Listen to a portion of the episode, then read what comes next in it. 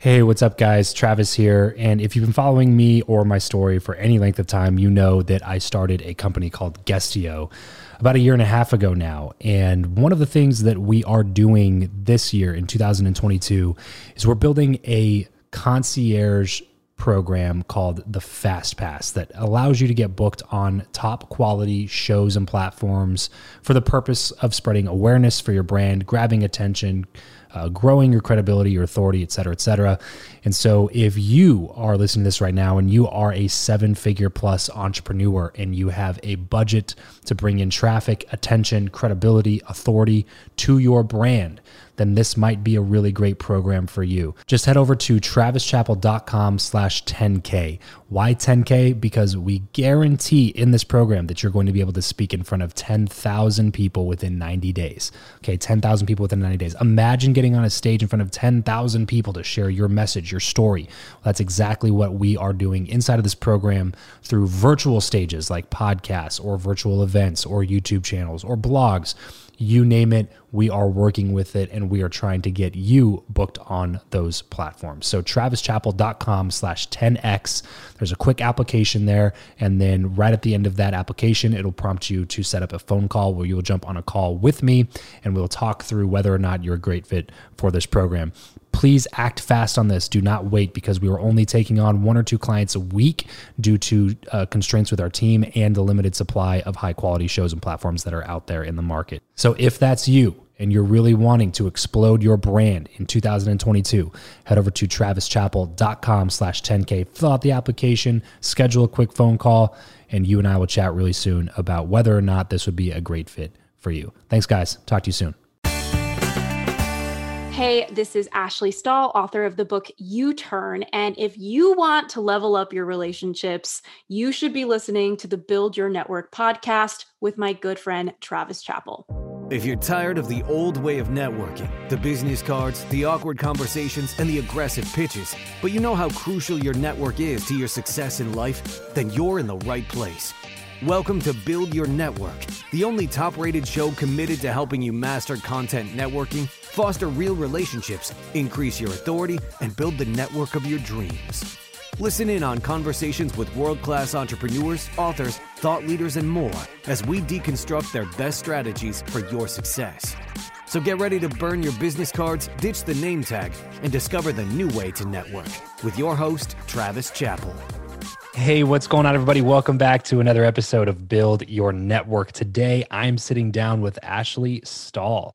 Ashley is a counterterrorism professional turned career coach and author of the best selling book, You Turn Get Unstuck, Discover Your Direction, design your dream career. And she's on a mission to help you step into a career that you're actually excited about and aligned with through her two viral TEDx speeches, her online courses, her email list of half a million people, and her show, the You Turn podcast.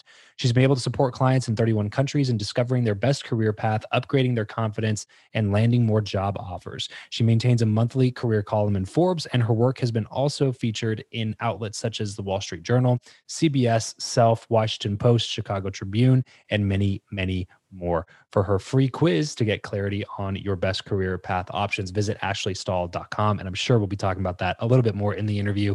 Can't wait to jump into this with Ashley. But first, really quickly, if you are a podcaster or you are a podcast guest and you want to do more high quality interviews, then you're going to want to head over to guestio.com. It's a software marketplace that my team and I put together recently that's full of a bunch of high quality guests to book if you're a podcaster and a bunch of high quality podcasts to book if you are a guest. So head over to guestio.com, create your free pro- profile, and then browse through the marketplace. Get started right now today. That's guestio.com. Ashley, what is going on? Thanks so much for taking the time to join me on the show.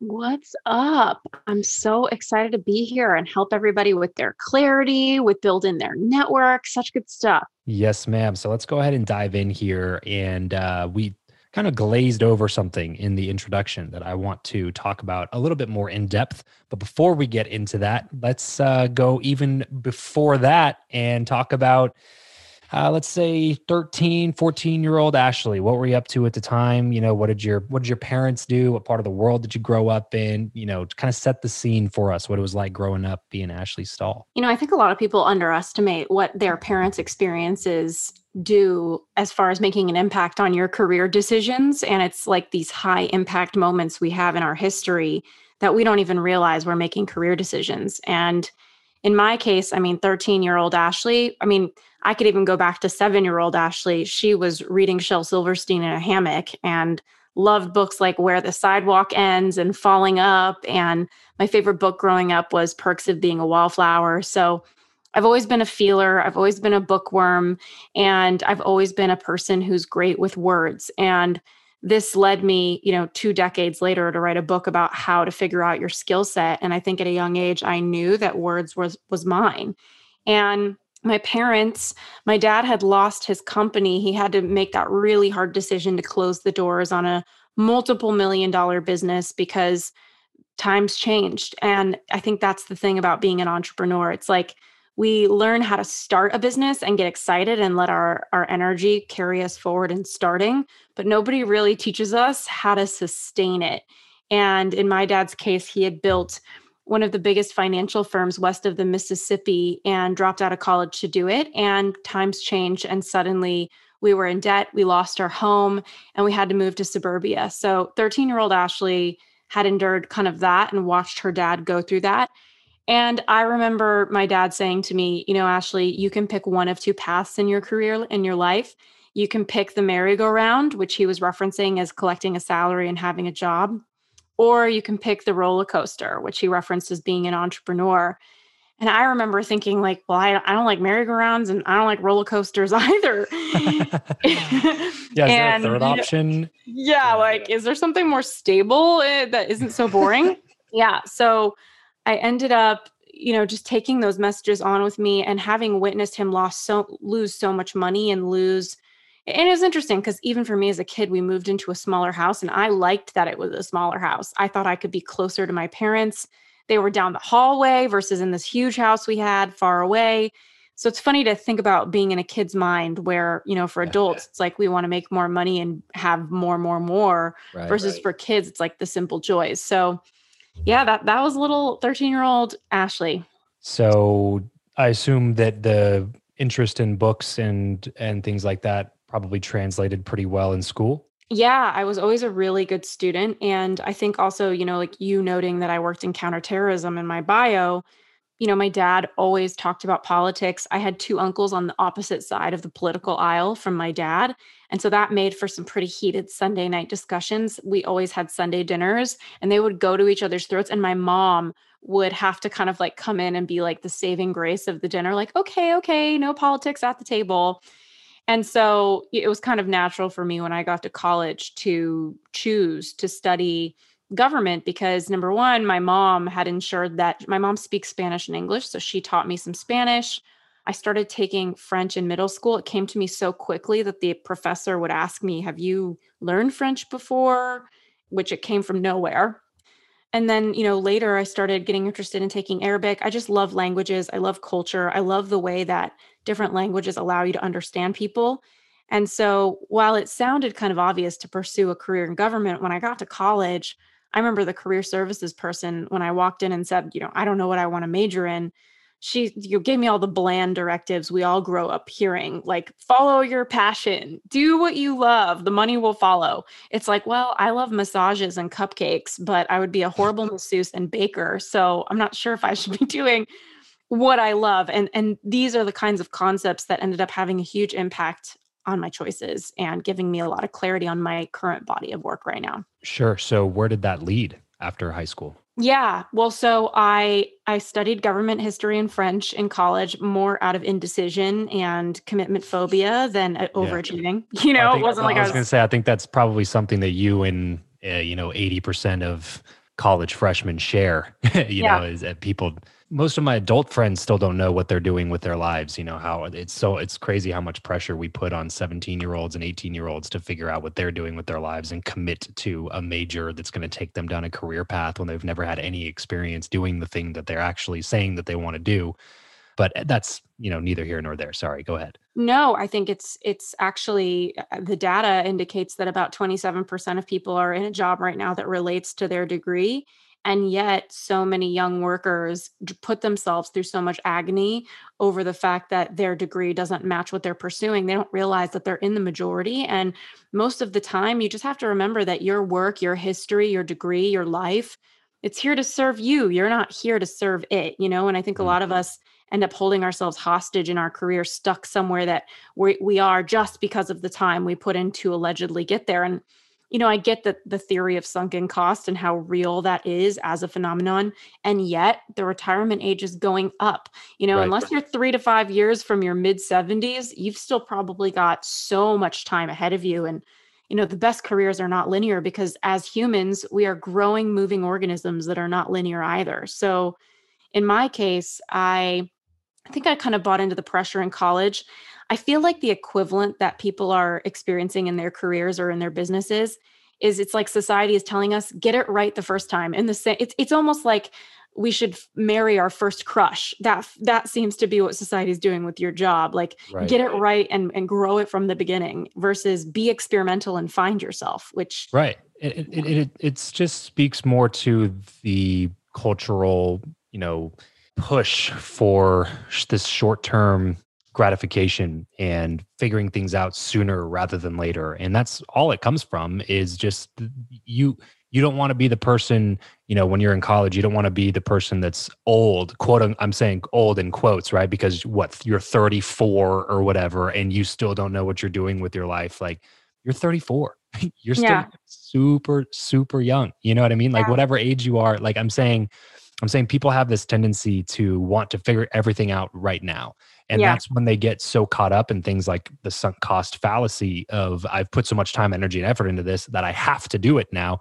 You know, especially if it's something like becoming a lawyer or a doctor or some of these degrees where there's extra work required and um, ex- extra years and extra uh, student debt that you that you take on to be able to get those eh, to get yourself in a position to be able to do those careers so I think it's even easier for those people just to be like, well, I mean, I'm here. I've yeah. I've invested, you know, a quarter. I'm quarter million dollars in debt in student loans. You know, I I I got to do this lawyer thing. You know, because this is what I'm this is what I'm doing. But then they actually get out to do it, and they're like, this is boring. I don't like it. It's soul sucking but then they feel like they can't switch careers because what would everybody else think? And then i'm a then what am i? You know what i mean? Yeah. i'm a i'm a 28 year old with a law degree that doesn't want to be a lawyer. So now what do i do? You know what i mean? Mm-hmm. i just go mm-hmm. get a desk job somewhere. Do i go be in sales? Like what do i and, and people get this idea that that's a negative thing. Like it's something that not everybody goes through, you know. And and and like you said, to your point, when you look at the numbers, it really just is probably something the majority of people are going through. Um, and you're actually in the majority, so it's okay to take a step back and figure out who you are for a second, you know. And I think that's kind of the the the misunderstanding from the beginning is that kids never get a chance, you know, adults never get a chance to get to know who they are you know so if you don't do it on purpose or you never had anybody in, in your life as a as a kid 16 17 18 19 20 years old that um, you know helped you put a priority on spending time with you uh, then I think you're doing yourself a big disservice there. Yes. You know, one of my biggest arguments in my work, whether it's my book or my podcast, I'm always saying to people, you don't need clarity because what you really need is to connect with yourself. And when you're connected to yourself, when you know where you're gifted, when you know what your values are, it actually becomes a little bit, if you're in the workforce, it becomes a little bit more of a matchmaking game. This is where I have natural skills. And because the message of my work is don't do what you love, do what you are. And what you are is a, com- a combination of, of gifts and skill sets that are natural to you that you can hone in on, as well as values, non negotiable principles by which you live your life. And this work that I do in, in my book and everywhere else, it really is for entrepreneurs and job seekers. And I do think when people are in transition, which to be honest, we're always in transition, aren't we? There's always something that we're growing into. And you touched on something really important, which is what to do when you're kind of in that transition of realizing that something doesn't really work for you. I think that's a really vulnerable time when you're kind of in between purposes. Like maybe you did something in the past that did work for you, or maybe it didn't, but you thought it was going to be it and you're on your way into the next level of you and you're not really sure what it's going to look like. I think where people really misstep is they are so afraid to be without that identity, without that conversation that they want to just hold on to a plan for the sake of having one. And the risk there is that it can be incredibly damaging because we think we're moving forward in life. It's kind of like marrying the wrong person. Like people kind of deep down sometimes think, oh, this isn't the right person, and they go down the aisle anyway. We think that we're making the right commitment and, and it makes us have this perception of moving forward when really we're taking a step backward. And it's just so important to allow that space between when you don't know if what you're doing is working for you anymore and you're not sure what's next. And I think there's a lot of ways people can connect back to themselves so that they don't just have to be job hunting if they're in the workforce or if they're in the business, they don't have to be in this transition where nothing's working anymore. They can actually be clarity hunting, which really looks like what everybody else is doing. I don't think anybody goes job hunting to go look for an actual job. I think people are job hunting to scratch an itch of clarity, saying, like, is this next thing going to work for me? I think the majority of the workforce has that. And I think the majority of business owners in transition are experimenting because they want to feel clear on what they're doing. And a lot of clarity comes through engagement. So I was going to say, so what are just a couple of ways that we can take a step back and get to know us a little bit better? Yeah, I love that question. And that is what I devoted the whole You Turn book to is saying, you know, because I don't advise anyone to just do what they love, but instead do what they are. You know, my book is really an 11 step roadmap to get into your identity as it relates to your career. And one of the fundamentals in the book um, is core skill set. So I believe that there's about 10 core skill sets that exist in the workforce, in business. And it's so important to know which one your primary one is. I can go through those if it's helpful, but I I wanted everyone to know that there's really two dynamics in your career. There's the what of what you're doing, that's your skill set, how you're spending your day, what your responsibilities are. And if you're interested in sports or you have a passion for fashion, that's a backdrop. That's a backdrop to how you're using your skills. What your skills are throughout the day relates to are you in front of a computer? Are you writing? Are you talking to people? Are you selling? That's your skill set. And I think a lot of people get misdirected when they just lead with their interest because your interest says nothing about your skill set. And that's where success really rides.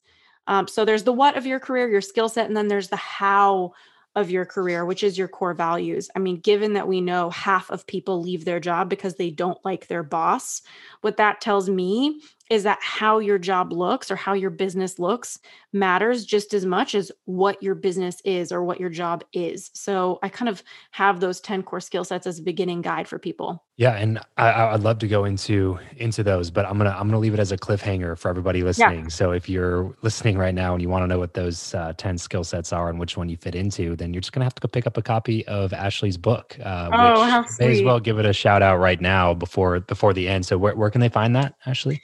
Yeah, well, I mean, it's on Amazon if you're in North America and internationally. There are some countries that ships to on Amazon. Also, Book Depository's website is a really good place to go for international shipping or else at youturnbook.com, Y O U T U R N book.com. There's a lot of places. So thanks for asking. Yeah, of course. So youturnbook.com. Again, I'll say it, uh, said it a bunch of times on the show, but I'll say it again. Anytime we recommend a book, guys, just go pick it up right now. It's better to have it sitting on your bookshelf, um, waiting in line, than it is to just forget about it and have it never be in your possession. And that's more likely uh, what's going to happen if you don't go prioritize picking up that book right now. I do it all the time. I make a habit of anytime I get a book recommendation, I buy it on Amazon immediately. And it's one of mm. those things that I think has been a really useful habit for me um, in in that sense because I'm pretty frugal when it comes to spending money. But I made a rule a couple of years ago that I would not be frugal when it comes to spending money on my own personal growth and learning, and it's been a, a really good decision for me. So go pick up a copy of Ashley's book right now um, as we kind of continue on in this conversation a little bit. This episode of the show is brought to you by Indeed. We are driven by the search for better. But when it comes to hiring, the best way to search for a candidate is not to search at all, it's to match and match with Indeed. If you need to hire, you need this platform, guys. I'm telling you, Indeed is your matching and hiring platform with over 350 million global monthly visitors, according to Indeed data, and a matching engine that helps you find quality candidates fast. Ditch the busy work and use Indeed for scheduling, screening, and messaging candidates so you can connect with those people even faster. And it doesn't just help you hire faster. In fact, 93% of employers agree that Indeed delivers the highest quality matches compared to other job sites, according to a recent Indeed survey. And look, guys, one of the things that I wish I would have used Indeed for is this matching service. You can search and search and search and search and search all day long, but to actually be presented with quality candidates like like like hiring a a recruiter for you that's presenting people that has actually done the work to vet them and uh, bring quality people in front of you that work by itself is uh, the fact that it's done by a software instead of like a team of high quality recruiters is is pretty insane. So they leverage over 140 million qualifications and preferences every single day, which is why Indeed's matching engine is the best one that you can use. It's constantly learning from your own preferences. So the more you use it, the better it gets at doing the job for you. Join more than three and a half million businesses worldwide that use Indeed to hire talent fast. And listeners of this show will get a $75 sponsored job credit to get your jobs more visibility over at indeed.com slash Travis. Just go to indeed.com slash Travis right now and support this show by saying you heard about Indeed here on the podcast. Indeed.com slash Travis. Terms and conditions apply. If you need to hire, you need Indeed. Um, Ashley, talk to me uh, post college. So you yeah. obviously didn't get directly into what you're doing right now. Uh, you spent a little bit of time in counterterrorism. So I'm curious yeah. to hear how you got into that and what that experience was like for you. Yeah, I, I love reflecting on this time because it's so crazy to me how real we make our career for us in our 20s and our 30s. Like the moment we're living in, we let it impact us so deeply. And in my case, I graduated at the height of the recession. I went to graduate school, got a master's in London at King's College London in the Department of War. And I told myself, like, I'm going to be the next Carrie in Homeland. I'm going to catch Osama bin Laden. I'm going to join the CIA. And I moved home to Los Angeles, slept on my parents' couch. And, you know, typical situation where, you know, after high school, your bedroom becomes like the, the gym in the house or something like that. and I eventually bought into this myth that I would just have to take what I could get because it was so hard to get anybody to write me back during the recession. And eventually I just took a job making minimum wage as an admin assistant. And about four months into the job, I missed the idea of pursuing my national security career. I missed the possibilities that I felt when I was in graduate school. So I started taking Arabic at UCLA at night and I emailed my university and I said, Do you have a list of alumni who have graduated and moved to Washington, D.C.? I have no idea where this idea came from when I was like 22 years old or 23. Really good idea. And they emailed me 2,000 names and emails of people in the district. And the thing about that is obviously when you're networking, it's always better to have new bird energy or newbie energy. You know, like I'm a new graduate and I'm an alumni. So there's like an association for me with the people on that list.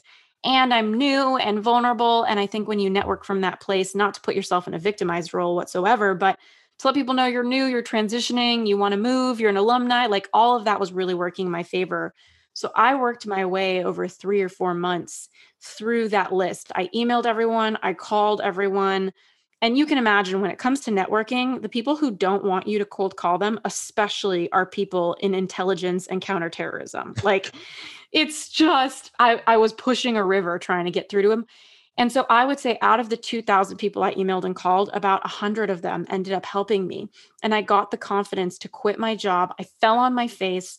I learned how to talk to people. I came up with things like my elevator pitch formula, which I also talk about in my book, My Four Steps. And I really learned how to have conversations that actually turn into opportunities.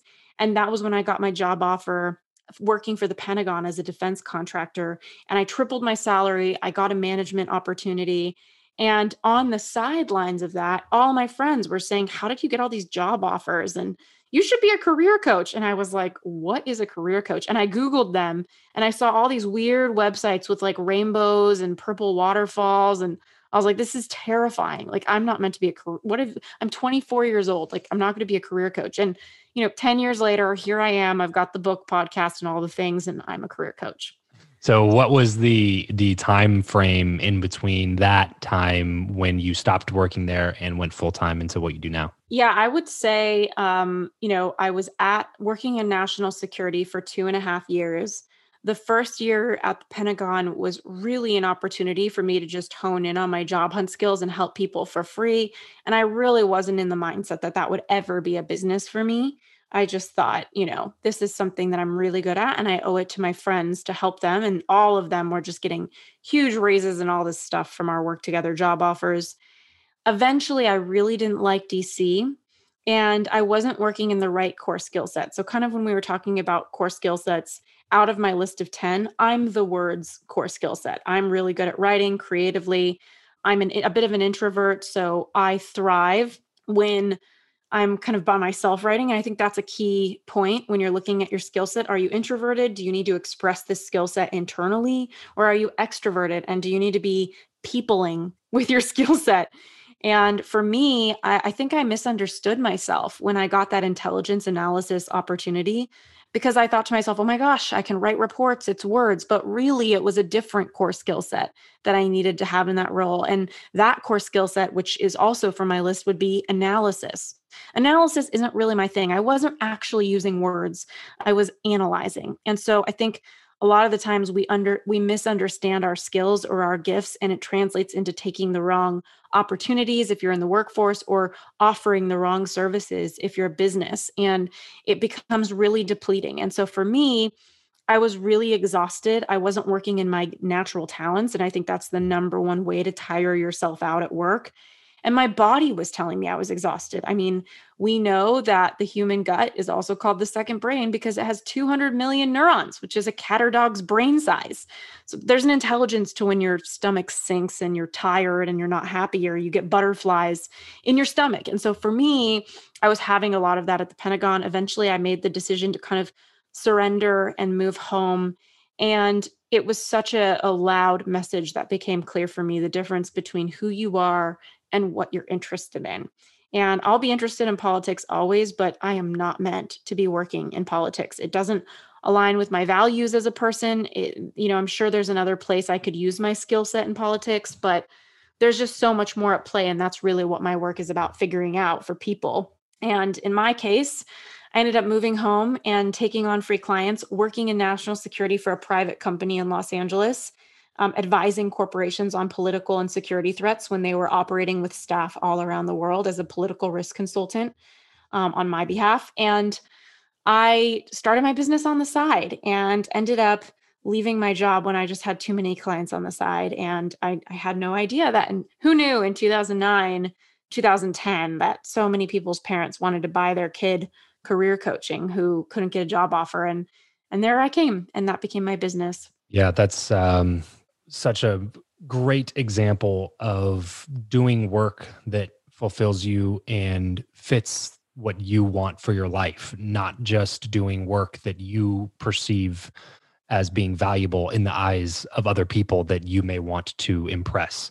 Um, and I gotta gotta acknowledge you for for being willing to do that, and then actually stepping into that into that role and and doing the work that you've been doing in the world now for the last few years. So, what would you say are a couple of the top things that you want people to take away from your book, from your podcast? Like, if it's like a look, if nothing else, if you don't get any of the other things that I'm saying, here's the top couple of things that I want you to really think about when you leave listening to this interview.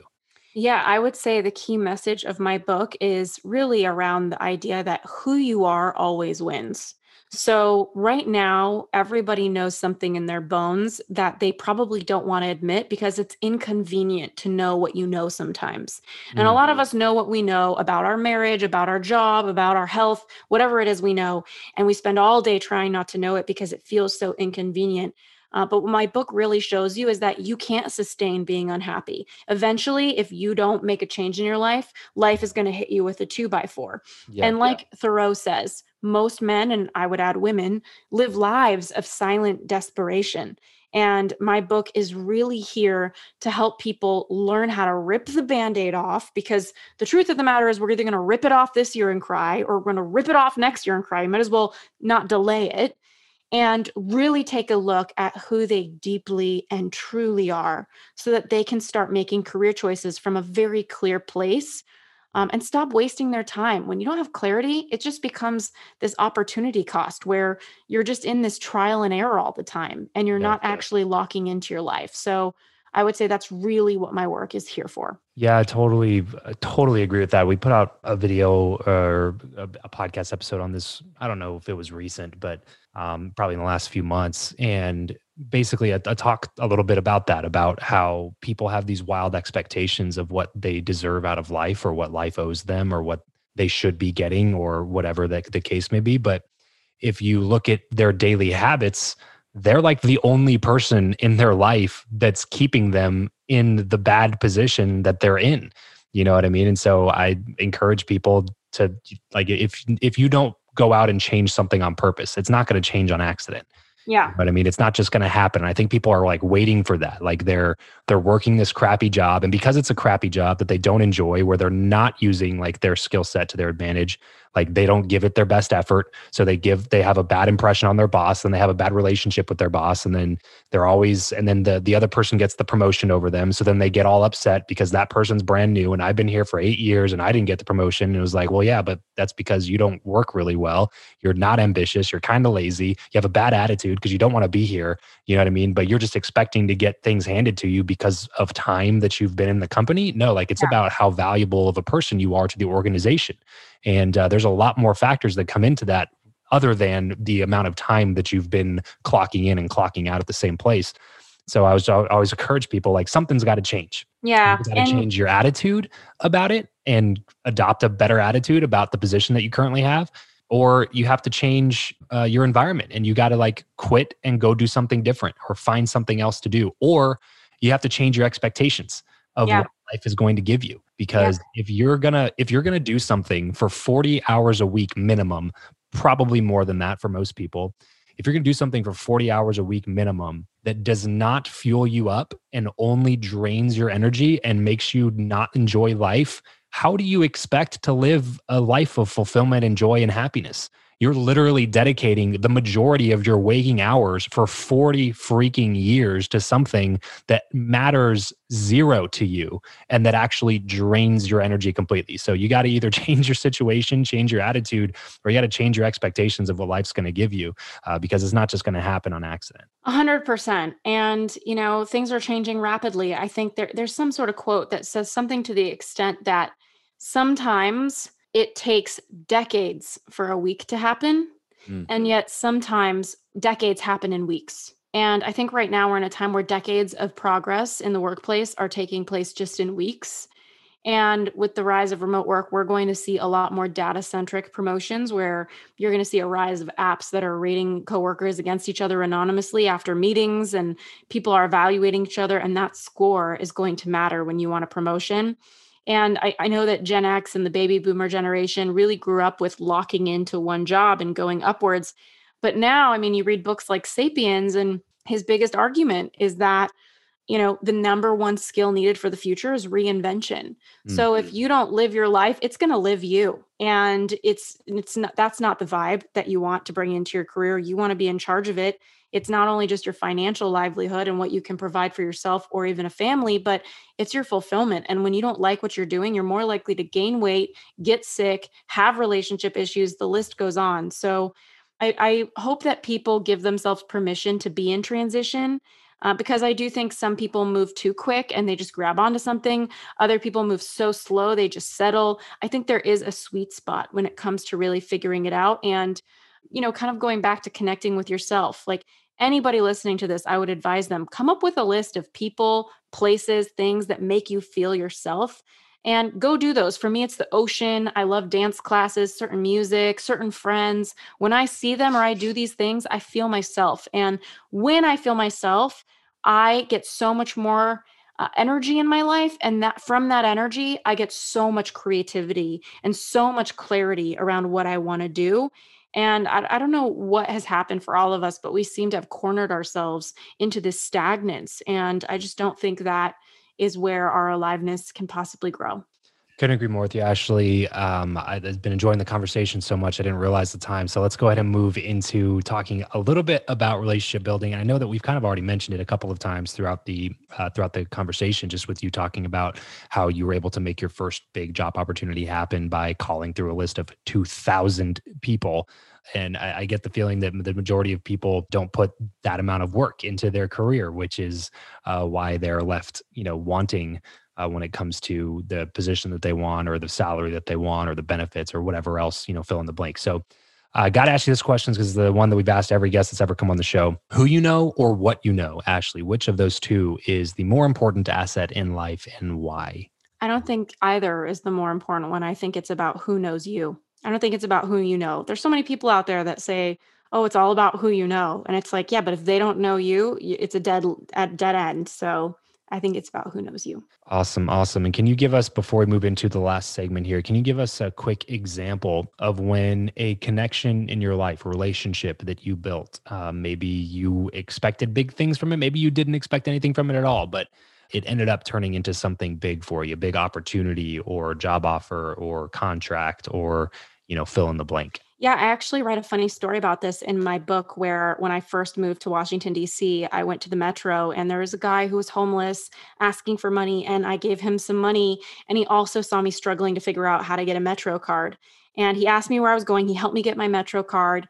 And I told him I was going to the US Institute of Peace for an event because that's where I was networking in DC.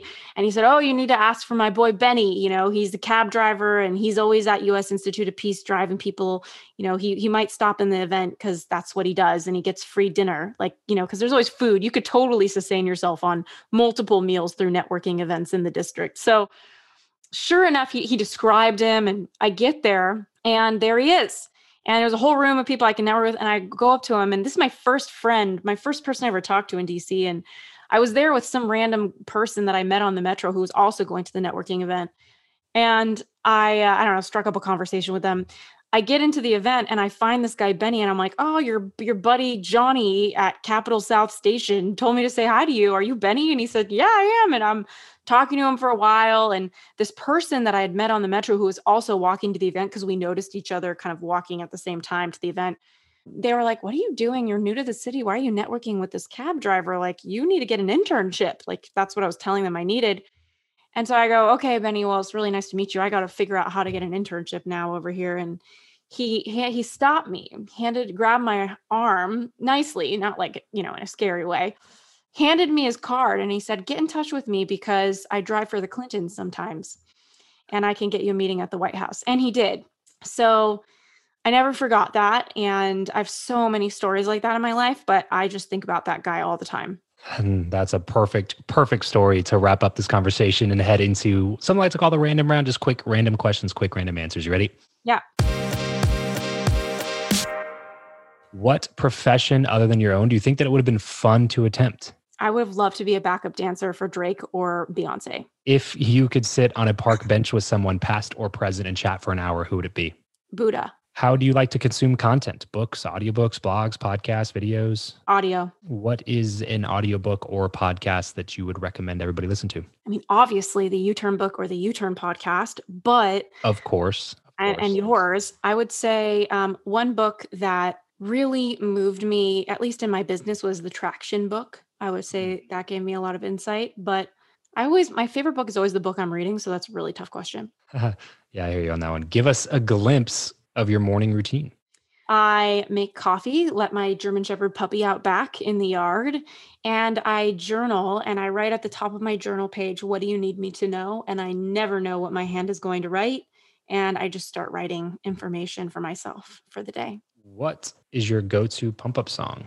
I love Nice for What by Drake. Every hour is Drake hour in my house.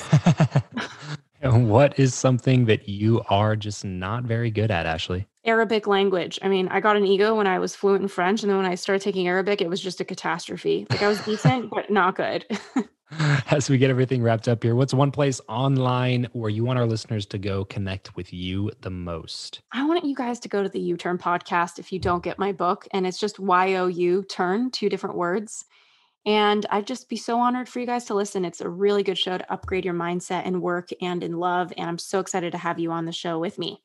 So go check out the You Turn podcast. If you're looking at episodes to tune into, you might want to look for one that has a familiar name on it uh, because I will be on the show um, as well. So go check out the You Turn podcast. Whatever podcast app you're listening in right now, just grab at uh, grab that out and search You Turn Podcast with Ashley Stahl and give her a quick subscribe and check out some of the stuff that she's putting out there. Um, and then be sure to go check out her book as well, youturnbook.com. Go pick up a copy right now before you forget. Ashley, thank you so much for coming on the show. Had a fantastic time chatting with you. Thank you for having me. Such fun questions. That's it for this episode. If you want to connect with Travis and other like-minded people who also listen to the show, then you're going to want to head over to travischappell.com slash group to join his free Facebook group, Podcast to Profit. Travis will see you there. And remember to leave every relationship better than you found it.